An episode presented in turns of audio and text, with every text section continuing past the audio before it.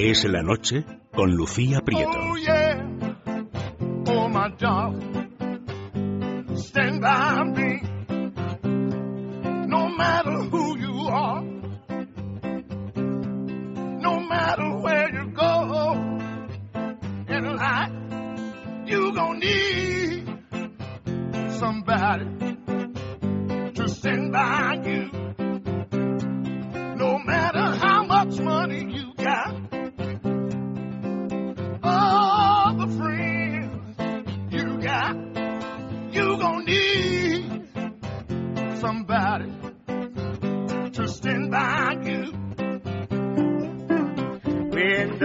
¿Qué tal? Buenas tardes. Bienvenidos a Es la Noche, este 30 de agosto, un día que volvemos a elegir Siria para comenzar este programa y lo hacemos tras los últimos movimientos diplomáticos, mientras que Francia ha dicho que apoyará un ataque liderado por Estados Unidos contra el régimen de Bashar al-Assad.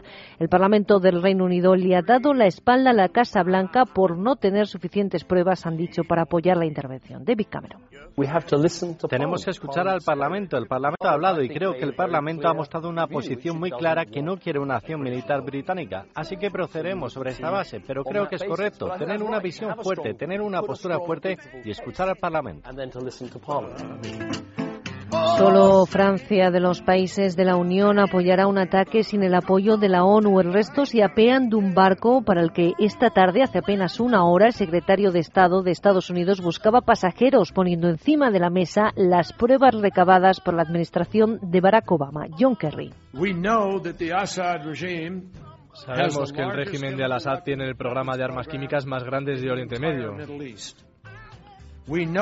Sabemos que el régimen ha usado esas armas muchas veces este año y las ha utilizado a una escala menor, pero las ha utilizado contra su propia gente. Incluyendo no hace mucho los ataques del miércoles pasado. Para conocer las pruebas de los inspectores de la ONU tendremos que esperar todavía unas semanas. Hoy han concluido su trabajo sobre el terreno y se espera que mañana abandonen Siria. Enseguida nos vamos en directo hasta la zona para conocer la última hora, pero en el ámbito nacional hoy ha sido el día de la vuelta del gobierno al trabajo tras las vacaciones, con la celebración del primer Consejo de Ministros que ha vuelto como se fue, es decir, con el caso Bárcenas copando los titulares. Empezamos.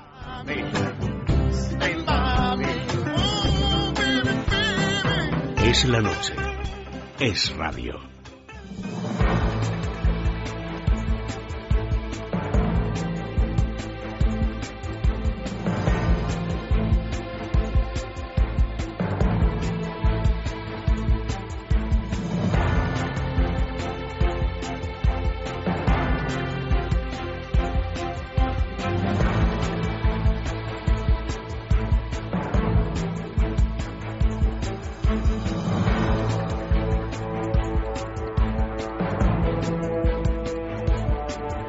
Ocho y tres minutos, una hora menos en la comunidad canaria. Antes de abordar toda la información nacional, nos interesamos por la última hora en Siria, cuya intervención parece complicarse por momentos tras el no dado por el Parlamento inglés al ataque previsto por Estados Unidos para castigar el uso de armas químicas. Una decisión, la de las autoridades británicas, que no ha influido a la tomada desde el Elíseo por François Hollande, que se ha mostrado dispuesto a actuar junto a la administración estadounidense. En todo caso, de producirse el ataque, no se llevará a cabo hasta que los expertos de la ONU abandonen mañana el país tras investigar los hechos. Verónica Jorro. Aunque todavía no hay tomada ninguna decisión oficial, Barack Obama parece estar dispuesto a actuar en solitario contra Siria. El secretario de Defensa estadounidense, Chuck Hagel, ha indicado que Estados Unidos sigue adelante con la iniciativa de formar una coalición internacional que responda al uso de armas químicas en Siria. Hagel ha señalado que muchos gobiernos del mundo han expresado públicamente su condena al uso de armas químicas contra la población del país árabe y ha afirmado que su país seguirá solicitando la opinión británica. Los británicos han sido muy fuertes al condenar el uso de armas químicas por parte del régimen sirio. Y el voto en el Parlamento no cambia eso. Y esa es una posición muy importante para cualquier nación para tomar públicamente. Vamos a seguir trabajando con Gran Bretaña y consultar con Gran Bretaña, ya que estamos con todos nuestros aliados. Por su parte, David Cameron ha asegurado hoy que seguirá defendiendo una firme respuesta contra el uso de armas químicas por parte del régimen sirio, pese a que Reino Unido descarta participar en una operación militar. Tenemos que escuchar al Parlamento. El Parlamento ha hablado y creo que el Parlamento ha mostrado una posición muy clara que no quiere una acción militar británica. Así que procederemos sobre esta base, pero creo que es correcto tener una visión fuerte, tener una postura fuerte y escuchar al Parlamento. Francia, por el contrario, se ha unido a la decisión de Estados Unidos de seguir adelante. Su presidente, François Hollande, ha afirmado hoy en una entrevista en el diario Le Monde que su país está preparado para actuar. Además, no ha excluido una posible intervención antes del próximo miércoles, fecha en la que el Parlamento galo va a analizar la situación en Siria. El último país en proclamar su postura ha sido Alemania. El ministro de Relaciones Exteriores germano, Guido Westerwelle, ha asegurado que su país no participará en una acción militar contra Siria. Parece que la decisión de Reino Unido o la de Alemania poco o nada ha alterado los planes de Estados Unidos frente a Siria, que ya ha dicho que lanzará su ataque contra el país de Oriente Medio. Esta tarde el secretario de Estado John Kerry ha presentado pruebas que certifican el uso de armas químicas por parte del régimen de Bashar al-Assad. Kerry ha informado que se producirá la intervención, cómo se hará. Ha dicho que no tiene nada que ver con las emprendidas en otros países como Irak o Libia. Sabemos que el régimen de Al-Assad tiene el programa de armas químicas más grande de Oriente Medio.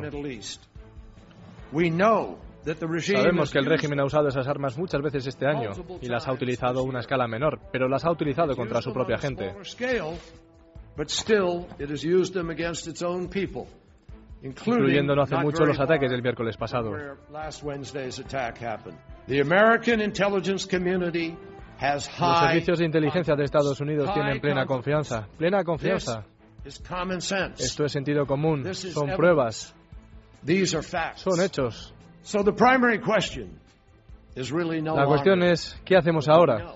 La cuestión es, ¿qué hacemos colectivamente? ¿Qué va a hacer el mundo sobre esto? Bueno, pues en cuanto a qué hará nuestro país, todavía no se ha tomado una decisión. Lo cierto es que, a excepción de Francia, los países de la Unión se han opuesto a una intervención en Siria sin el respaldo de Naciones Unidas. Vamos a escuchar a la vicepresidenta del Gobierno, a Soraya Said de Santa María. Estaremos a la espera de conocer ese informe y las ulteriores actuaciones de la comunidad internacional para adoptar decisiones al respecto. Entre tanto, tenemos pues diálogos y conversaciones con todos los socios aliados. Ha habido distintas reuniones, pero indudablemente nuestra posición, y lo diría con carácter general, estará también muy pendiente de lo que vaya a conocerse en los próximos días en relación a ese informe de misión. Y como cada día pulsamos la situación en la zona, cómo se vive esta tensa calma en Siria. Corresponsal Susana Mendoza, buenas tardes. Buenas tardes, Lucía. El equipo de investigación de la ONU ha concluido hoy su trabajo en Siria y mañana por la mañana saldrá del país para presentar sus conclusiones ante los miembros de la ONU. Como parte de su visita a la zona, los técnicos también se han entrevistado hoy con soldados del régimen que estuvieron expuestos al gas, al gas nervioso, ya que el gobierno sirio asegura que el ataque de la semana pasada fue llevado a cabo por los rebeldes. Aunque el secretario general de la ONU, Ban Ki-moon, ha pedido más tiempo antes de lanzar un ataque, Estados Unidos está haciendo sonar los tambores de guerra más fuerte hoy, después de que el secretario de Estado norteamericano, John Kerry, haya asegurado que Estados Unidos tiene pruebas de que el régimen de Bashar al-Assad está detrás del ataque y que el número de muertos asciende a más de 1.400.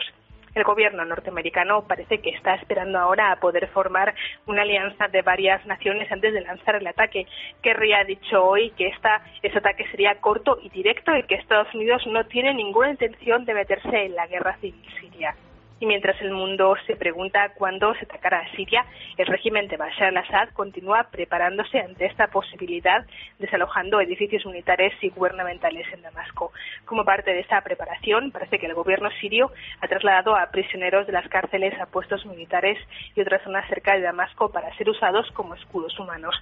Vecinos de las afueras de Damasco han comentado a medios internacionales que han visto pasar camiones desde ayer por la noche cargados de prisioneros que eran trasladados a edificios que podrían convertirse en objetivos de un ataque estadounidense.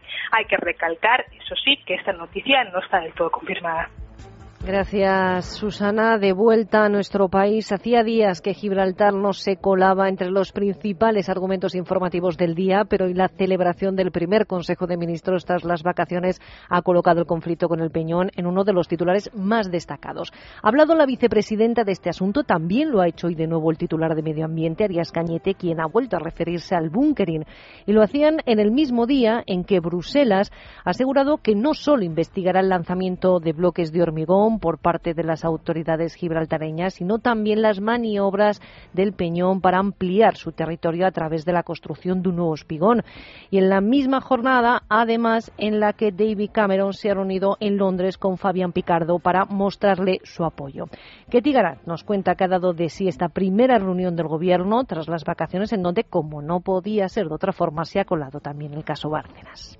El primer Consejo de Ministros tras las vacaciones no ha quedado al margen de la polémica veraniega de Gibraltar. El proyecto de ley de evaluación medioambiental aprobado este viernes constituye un claro toque de atención a las autoridades del Peñón. A partir de ahora se sancionará el llamado bunkering, las gasolineras flotantes que suministran combustible en zonas de especial conservación. Sanciones también para los rellenos no permitidos. De esta forma, el Ejecutivo endurece su legislación medioambiental mientras espera la decisión de la Comisión Europea sobre las dos denuncias contra Gibraltar. Estamos absolutamente convencidos que la Comisión, que es una celosa eh, eh, veladora porque se cumpla el derecho comunitario, pues eh, seguirá estas denuncias, las comprobará y esperamos que en la misión que va a venir a España venga un equipo que compruebe en la zona de especial conservación que hay bunkering, que hay espigones que la invaden, que hay bloques que en zona colindante eh, impiden la actividad pesquera, no en la propia zona, pero en zona muy próxima a la zona de especial conservación. Advierte Arias Cañete, ministro de Agricultura, que esto podría llegar incluso a los tribunales europeos. Esas infracciones del, del derecho medioambiental comunitario y español pues sean eh, tenidas en cuenta por la Comisión. La Comisión, si constatara, tendría que hacer un requerimiento al Reino Unido y, en caso de que el Reino Unido no lo obedeciera, podría iniciar un procedimiento de infracción ante el Tribunal de Justicia de la Unión Europea. Advertencia a la que seguía esta petición de la vicepresidenta del Gobierno a las autoridades de la Unión Europea. Nuestra preocupación y nuestra petición a las instituciones comunitarias es que se tenga muy consciente de que en esa misión tiene que analizarse la situación de incremento del contrabando y del blanqueo de capitales en la zona. Nosotros tenemos unas obligaciones fiscales y aduaneras que cumplir para garantizar que se lleve a cabo la represión del contrabando, que nos obliga nuestra legislación y también la legislación comunitaria y, si me apuran, internacional y la prevención del blanqueo de capitales. Decía Saed de Santa María, preguntas de radio, que el Ejecutivo británico le ha transmitido su intención de seguir colaborando, pero con líneas rojas. Ahora bien, nosotros queremos seguir proponiendo diálogo y concertación para resolver algunas de las cuestiones a las que hemos aludido aquí. Bunkering, el contrabando, los rellenos, el banqueo de capitales, para encontrar una solución en un marco que para España es irrenunciable, que es el cumplimiento de la legalidad, de la nuestra, de la legalidad comunitaria y de la legalidad internacional. La portavoz del gobierno no quería responder, eso sí. Así el gobierno británico informó al español del paso de su submarino nuclear, el Tireless, por el estrecho de Gibraltar. En el capítulo de preguntas sin respuesta, un clásico ya, el caso Bárcenas. El Ejecutivo no opina sobre la destrucción de los discos duros de los ordenadores del ex tesorero del PP. Las explicaciones primero del PP y ahora la falta de explicaciones por parte del Gobierno parece que siguen sin convencer a Ferraz, al Partido Socialista, que hoy de nuevo han vuelto a pedir la dimisión del presidente de Mariano Rajoy. Rusela. Para los socialistas, la destrucción de los discos duros de Luis Bárcenas revela un nuevo intento del Partido Popular de impedir la acción de la justicia. Afirman que no se quedarán con los brazos cruzados y recurren a acciones legales. Han pedido al juez que investigue quién dio orden de manipular los ordenadores. Reiteran además su exigencia de dimisión al presidente del Gobierno. Según el número 3 del partido, Óscar López, los populares viven instalados en la mentira. El Partido Popular de Rajoy Cospedal ha iniciado un viaje a ninguna parte, a lomos de la mentira y de la ocultación. Cabría preguntar a la vicepresidenta del Gobierno, la señora Sáenz Santamaría, si su idea de transparencia es la que practica su partido. Impedir comisiones de investigación, comprar silencios como el del señor Bárcenas o el señor Páez y ahora también obstruir la acción de la justicia destruyendo pruebas importantes para una investigación. Evita, sin embargo, López valorar a pregunta de Radio cómo han sentado a la dirección las críticas ayer de Karma Chacón en desacuerdo con los planes y tiempos de la renovación socialista. Desde la dirección del Partido Socialista hacia esa decisión personal que ha tomado la señora Chacón, decisión personal que ha tomado, insisto, solo hay una palabra que es respeto. Respeto, por supuesto, a la decisión que ha tomado Carmen Chacón. Esa es la posición de la Ejecutiva del Partido Socialista, respetar la decisión personal que ha tomado Carmen Chacón. Los socialistas no contemplan adelanto de primarias. Será la conferencia política que se celebre en noviembre la que decidirá ese calendario, aunque Rubalcaba no las contempla hasta después de las elecciones europeas, previstas para mayo del año que viene. Bueno, ya saben que últimamente el Partido Socialista pasa casi más tiempo haciendo oposición en los tribunales que en el Parlamento y lo decimos porque además del anuncio este viernes de que llevarán el borrado de la memoria de los ordenadores de Bárcenas ante los juzgados, hoy han visitado el Constitucional para recurrir la ley de costas aprobadas por el Gobierno Rubén Fernández. Primer acto de una ofensiva socialista contra la norma de Arias Cañete, ya que, según han anunciado, las comunidades gobernadas por el PSOE, Andalucía y Asturias, también acudirán de manera individual al Constitucional pero hoy tocaba el recurso del partido que cuestiona una veintena de preceptos de la ley que dicen viola todos los artículos de la Constitución que declara el litoral como bien público, según ha anunciado el secretario federal de Ordenación del Territorio y Sostenibilidad, Hugo Morán, quien remarca que el gobierno se ha vendido a los intereses privados. España opta por eh, una ocupación sin límite del litoral para convertirlo en espacio de negocio, cuando lo que debería de ser debería ser la primera barrera que garantizase la seguridad ambiental de los ciudadanos. Desde el PSOE auguran una vida corta a la ley, bien porque sea declarada inconstitucional o bien porque sea derogada, ya que los socialistas han asumido como compromiso el colocar entre sus prioridades la elaboración de una nueva ley de costas si vuelven al gobierno. Y desde el PP lamentan, mediante un comunicado, la resistencia de los socialistas para que nadie cambie, ya que, aseguran los populares, las anteriores leyes eran un fracaso. Y ayer una de las noticias que más comentarios suscitó fue el anuncio de la ministra de Empleo Fátima Báñez sobre la supuesta reducción de modelos de contratos de 41 a 5. Ayer ya explicamos que no cambian los modelos, sino los formularios de los contratos. Es decir, que es un cambio en la forma que no del fondo. Aclarado el matiz aquí en el radio, hemos querido conocer qué opinión le merece el último anuncio tanto a la patronal como a los sindicatos. Cristina Altuna. Fuentes del Ministerio de Empleo explicaban a los informativos de radio que la medida no generará efectivamente cambios en la ley. Es una simplificación meramente administrativa que responde además a la necesidad de ordenar el ya complejo sistema burocrático del mercado laboral español. El 80% del tejido empresarial, nos recuerdan, son pequeñas y medianas empresas y la mayoría no cuenta con grandes gestoras laborales. De ahí que a la hora de elegir el tipo de contratación les surgieran infinidad de dudas. Ante las quejas recibidas, Empleo ha decidido dar este paso y agrupar todas las modalidades de contratación en cinco grandes grupos, lo que a efectos prácticos, nos aseguran desde el Ministerio, traerá la reducción de los contratos. Defienden además que con esta decisión se avanza en la lucha contra la dualidad del mercado laboral, argumentos que no convencen a los autónomos de UPTA. Sebastián Reina es su subsecretario general. Siempre valoramos positivamente todo lo que signifique simplificar ¿no? y, clarificar, diríamos, ¿no? la, la, la un poco administrativa, sobre todo para contratar, que es lo más importante en este momento, ¿no? Pero sí que es verdad que creo que la medida, tal y como se ha presentado, por el momento parece un poco más estética que realmente eficaz. Y yo creo que lo que estamos es realmente hablando de dar una denominación general a un tipo de contrato, creando modalidades dentro de ese tipo general. En la misma línea se pronuncian desde la Fundación de Estudios de Economía Aplicada. Sara de la Rica es su responsable en materia laboral. Va a tener un efecto muy limitado, no más allá de una reducción de la maraña burocrática de los contratos que actualmente existen, porque cada uno de esos 41 tiene unas especificaciones y unas bonificaciones diferentes y, y no tiene ninguna lógica que exista 41 contratos con esas especificaciones diferentes, pero realmente no va más allá el cambio, ¿no? Lo que realmente parece que todos estaban esperando, o por lo menos eh, uno de los grandes problemas que tiene España es que todavía se abusa una barbaridad de la contratación temporal. La polémica sobre la medida de empleo ha introducido además el el debate del contrato único. En el Ministerio de Empleo se escudan en que un contrato único como tal, como el mismo para todos, no tiene cabida constitucional por no distinguir entre despidos procedentes e improcedentes. Pero desde FEDEA matizan que contrato único es el concepto que se utiliza para una propuesta más flexible y su implantación ayudaría a muchos empresarios españoles. Lo que nosotros defendemos es que los nuevos contratos a partir de ahora tengan este tipo de, naturaleza, que la gran mayoría sean indefinidos, que esté de hecho limitado por ley cuáles pueden ser temporales y que dentro de los indefinidos se fije una nueva indemnización por contrato, por fin, por digamos por despido.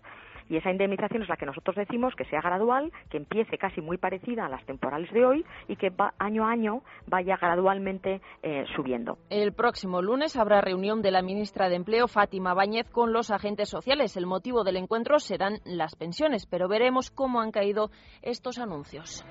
Y este viernes se cumple un año desde que el sanguinario etarra Uribe Echevarría Bolinaga saliera en libertad condicional después de que la Audiencia Nacional lo considerase pertinente al padecer este una enfermedad terminal debido a la cual su esperanza de vida no debía superar precisamente los 12 meses. Transcurrido ese tiempo, lo cierto es que Bolinaga no solo no ha empeorado, sino todo lo contrario. Es una información de Francisco Carrera. Se cumple ya un año de la ignominia, un año desde que a Letarra Bolinaga, Josu Uribe Echevarría, se le concediese la libertad condicional. El juez José Luis Castro le dejaba salir por humanidad y por el derecho, decía, a la dignidad para recibir tratamiento del cáncer terminal que sufría. Una decisión que indignaba a las víctimas. Como presidenta y como ciudadana en un Estado de Derecho no quiero que muera en la cárcel. Como víctima quizás sí. Lo que querría es estar en la cárcel, cumplir su condena para poder reflexionar y arrepentirse por las bestialidades. El reglamento de instituciones penitenciarias no dice que tenga que ser puesto en libertad.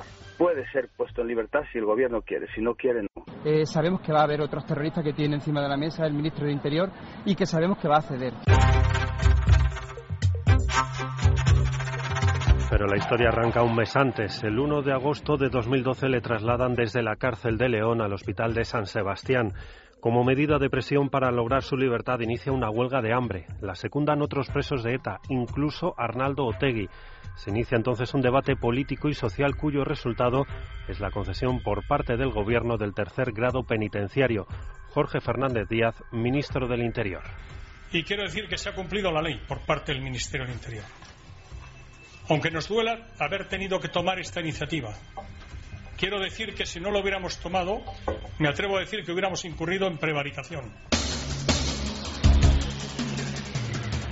Unos argumentos del Gobierno que no convencen, pero que no impiden que Bolinaga abandone el hospital y, por tanto, la prisión. Avanza el mes de octubre y la Audiencia Nacional le impone condiciones para la libertad. Entre otras, no podrá acercarse al domicilio de sus víctimas ni tampoco participar en manifestaciones de enaltecimiento del terrorismo. Pero nada más llegar a casa lo incumple, participa en el homenaje que los proletarras le dan nada más llegar.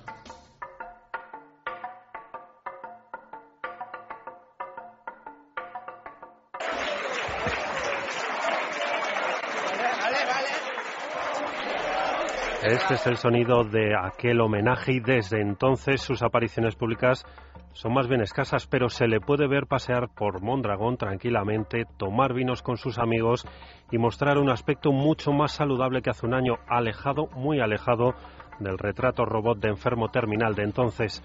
Sus únicas palabras han sido para decir que no se arrepiente de nada de lo que hizo y las víctimas, mientras tanto, piden que le vuelvan a hacer un examen médico piden, en definitiva, que vuelva a la cárcel y se haga justicia. Más cosas. El Sindicato Andaluz de Trabajadores que lidera el comunista Juan Manuel Sánchez Cordillo ha vuelto a saltar un supermercado. Esta vez el motín, que ha tenido como escenario una superficie comercial de Sevilla, han sido 10 carros cargados de material escolar. De nuevo, el acto ha sido calificado de simbólico, de mera expropiación de bienes. Alicia González.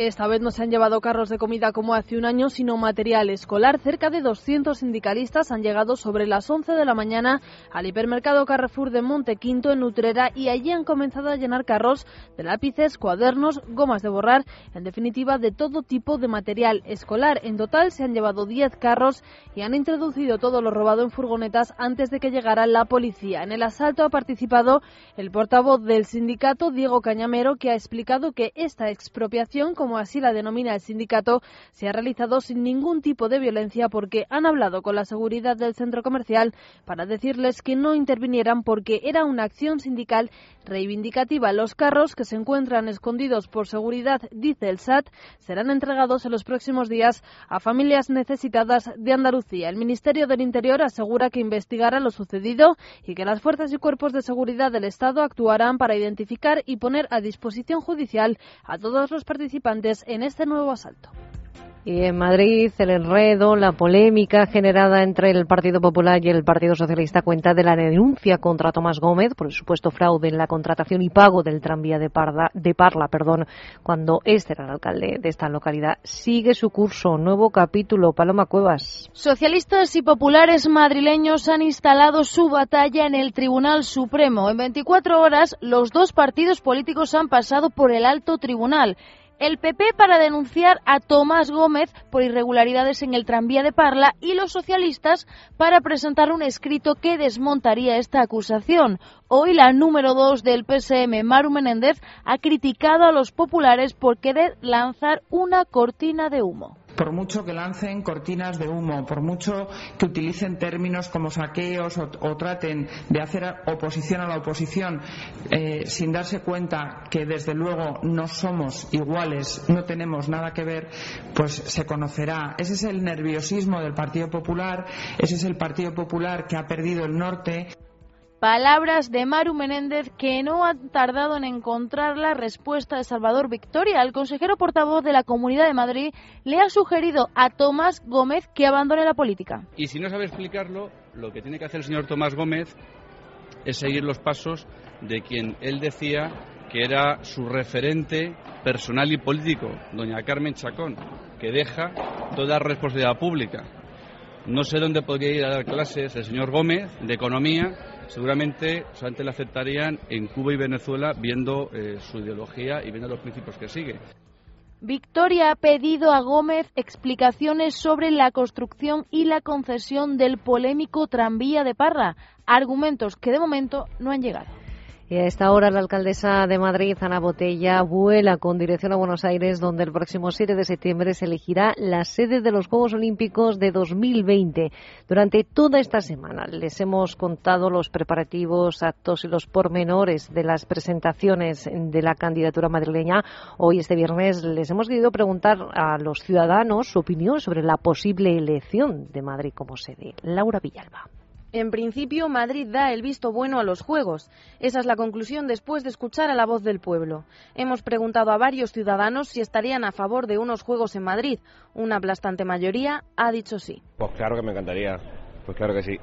Eso interesa. Yo creo que va a venir muy bien al país y a la ciudad, concretamente. Estoy de acuerdo porque también creará más empleo. Van a contratar a muchas personas y van a traer mucho más dinero a Madrid de lo que se va en realidad a gastar. Madrid es una ciudad estupenda, abierta a ciudadanos de todo el mundo y bueno, va a ser un buen escaparate para España, no solo para Madrid. Favorecería el, el crecimiento del, turismo y el empleo y aunque nadie ha dicho un no rotundo, también nos hemos encontrado con algunos indecisos. Mitad y mitad. A, favor porque sería bueno, en contra porque me parece un gasto tremendo en las circunstancias en las que estamos y viendo en qué estado está la ciudad en estos momentos. Estoy a favor de que haya Juegos Olímpicos porque va a traer, va a generar trabajo y va a traer muchas más cosas. Lo único que también nos vamos a embargar más en hacer más instalaciones y más historias para que luego nos salgan. Alguna cosilla habrá por ahí, pero bueno, yo creo que es más positivo que negativo.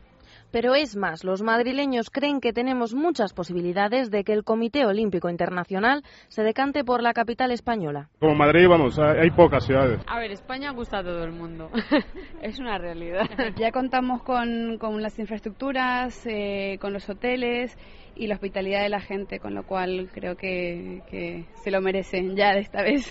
Yo creo que tenemos ya bastante hecho en cuanto a las instalaciones y infraestructuras y me imagino que ya pues que toca, ¿no? Con todos los que hemos desembolsado y con todo lo que hemos hecho. Hay mucho apoyo ciudadano, pero las casas de apuestas no dicen lo mismo. Los jugadores confían en Tokio pero si gana Madrid se llevan más dinero a casa. Las apuestas por la capital española se pagan a 5 o 6 euros de media por cada euro apostado y Tokio, la gran favorita, se paga a casi 2 euros por euro, pero casi nunca las favoritas fueron las elegidas. 8 y 29, una hora menos en la comunidad canaria y otras noticias las contamos de forma más breve con Miguel González Adalid.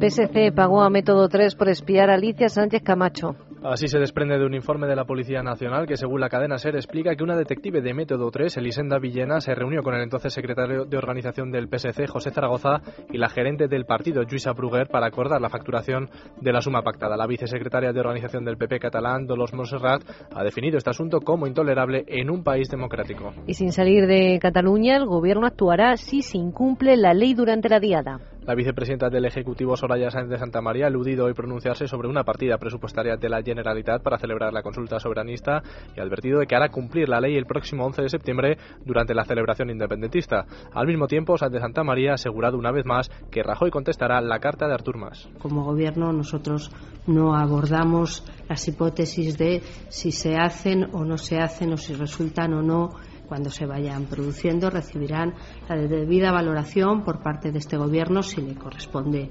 hacerlo. Pero sí le dejo bien claro que el presidente del Gobierno, por supuesto, contestará la carta del señor Artur Mas. UGT cargó a la Junta de Andalucía una comida para 1.600 mujeres. Según el diario El Mundo, la Federación Andaluza del Sindicato convidó a 1.600 mujeres, sindicalistas y simpatizantes a un almuerzo con motivo del Día de la Mujer Trabajadora en Jaén el 7 de marzo de 2001. La Dirección Regional ordenó que se facturaran como reuniones de los órganos de participación los 21.600 euros para que fueran abonados por la Junta de Andalucía. En un email, un dirigente de UGT pedía a Alberto Fernández, responsable de Casa Herminia, que en la factura solo apareciera ese concepto genérico y nada relativo al Día de la Mujer. Fallece el periodista Manuel Martín Ferrán. El, columnista de ABC ha muerto a los 72 años en la Clínica de la Concepción de Madrid. Multitud de personalidades han trasladado el pésame a sus familiares y han ensalzado la figura de este periodista que ha trabajado en muchos medios de comunicación, tanto de radio como de prensa escrita. Cristina Cifuentes está consciente y se le va retirando la ventilación mecánica. La delegada del Gobierno en la Comunidad de Madrid continúa ingresada en estado grave en la UCI del Hospital de la Paz. Según el parte médico facilitado hoy, evoluciona favorablemente del traumatismo torácico grave con el que ingresó tras sufrir un accidente de moto el pasado día 20. Por otra parte, el diputado de Izquierda Unida, Gaspar Llamazares, que cuando ocurrió el accidente escribió en Twitter el siguiente mensaje: Cuando se juegan la vida saben que su garantía es la sanidad pública, cuando se trata de hacer negocio con la de los demás la privatizan. Ha dicho hoy que no tiene nada que explicar al respecto, a pesar de que el PP le exigió que pidiera disculpas. Y en el caso Pokémon ha sido encarcelado el empresario que amenazó a la juez. El gerente de la empresa de publicidad Artenosa ha ingresado en prisión tras haber prestado declaración judicial acusado por amenazar a la jueza Pilar de Lara. Él siempre ha sostenido que es mentira que amenazara e increpara a la magistrada en un restaurante lucense. El director de Acuópolis de Villanueva de la Cañada en Madrid ha sido puesto en libertad con cargos. El juez ha dejado, ha dejado en libertad sin medidas cautelares al director del parque acuático, aunque le imputa un delito de estafa por supuestamente consumir agua del canal de Isabel II de forma fraudulenta. Mariano Valverde fue detenido ayer por la Guardia Civil por un delito de estafa como consecuencia de la investigación que se abrió en junio a raíz de la denuncia de un vecino que aseguró que el parque acuático podría haber gastado fraudulentamente 350.000 metros cúbicos de agua del canal de Isabel II en los últimos cinco años. El gobierno central supera ya el límite de déficit fijado para todo el año. El Estado registró un déficit de 45.133 millones de euros en los siete primeros meses del año en términos de contabilidad nacional, el 4,38% del PIB, según los datos publicados por el Ministerio de Hacienda y Administraciones Públicas. Superado, por lo tanto, el límite fijado para todo el año, que es del 3,8%, aunque es normal que el saldo negativo de la Administración Central suba a mitad de año y se contenga en los últimos meses del ejercicio. La cifra supone, eso sí, un descenso del 3,2% en comparación con el mismo periodo el año pasado. Pendientes de lo que suceda en Siria, el IBEX 35 termina la semana acumulando un 4,56% de caída. El selectivo madrileño ha cerrado hoy perdiendo un 1,68%, perdiendo los 8.300 puntos. Indra se ha convertido en el farolillo rojo con un recorte del 5,47%, seguido de SACIR, Bankinter, Mafre e Iberdrola. Tan solo han cerrado en verde Avertis y Acción en el mercado de deuda. La prima de riesgo se situaba en los 267 puntos básicos con la rentabilidad del bono a 10 años en el 4,54%. Conocemos también la previsión del tiempo para los próximos días. Agencia Estatal de Meteorología. Detalles, Adrià Font. Buenas tardes. Mañana por fin llegará el sol en casi todo el país y tendremos máximas que subirán por lo general en la mitad sur peninsular y en Canarias. Solo tendremos algunos intervalos nubosos en Baleares, litoral sudeste peninsular y área del estrecho que nos dejarán algunas lluvias débiles. En el norte de Navarra, este de Cataluña, norte de Canarias, Cantábrico y Alto Ebro también podría caer alguna lluvia, aunque a lo largo de la jornada los cielos quedarán poco nubosos y solo tendremos algo de nubosidad en evolución en el interior del sudeste peninsular. Los vientos mañana serán flojos a moderados de componente norte en Baleares, Canarias y Galicia y también lo serán en el Valle del Ebro y nordeste de Girona y serán de componente este en el litoral sudeste peninsular. Y atención porque mañana soplarán con intervalos de fuerte en el estrecho y en el litoral noroeste gallego. Es una información de la Agencia Estatal de Meteorología. Dos titulares más del ámbito internacional. En Egipto, un viernes más continúan las protestas. Y al menos cuatro personas han muerto y otras 36 han resultado heridas en las manifestaciones convocadas por los islamistas pro-Mursi. Además de en el Cairo, los enfrentamientos han tenido lugar en Alejandría y en las ciudades del delta del Nilo de Tanta y Mahal al-Kubra. Y en Irak, un doble atentado con coche bomba ha dejado 13 muertos. Y otras 20 personas han resultado heridas por dos explosiones consecutivas en la ciudad de Altuz, a 200 kilómetros al norte de Bagdad. Desde comienzos de 2013, la cifra solo de civiles fallecidos asciende a 4.137 personas, según datos de la ONU. Gracias, Miguel. Hacemos una pausa y enseguida analizamos la información económica con Juan Ramón Rayo. Es la noche. Es radio.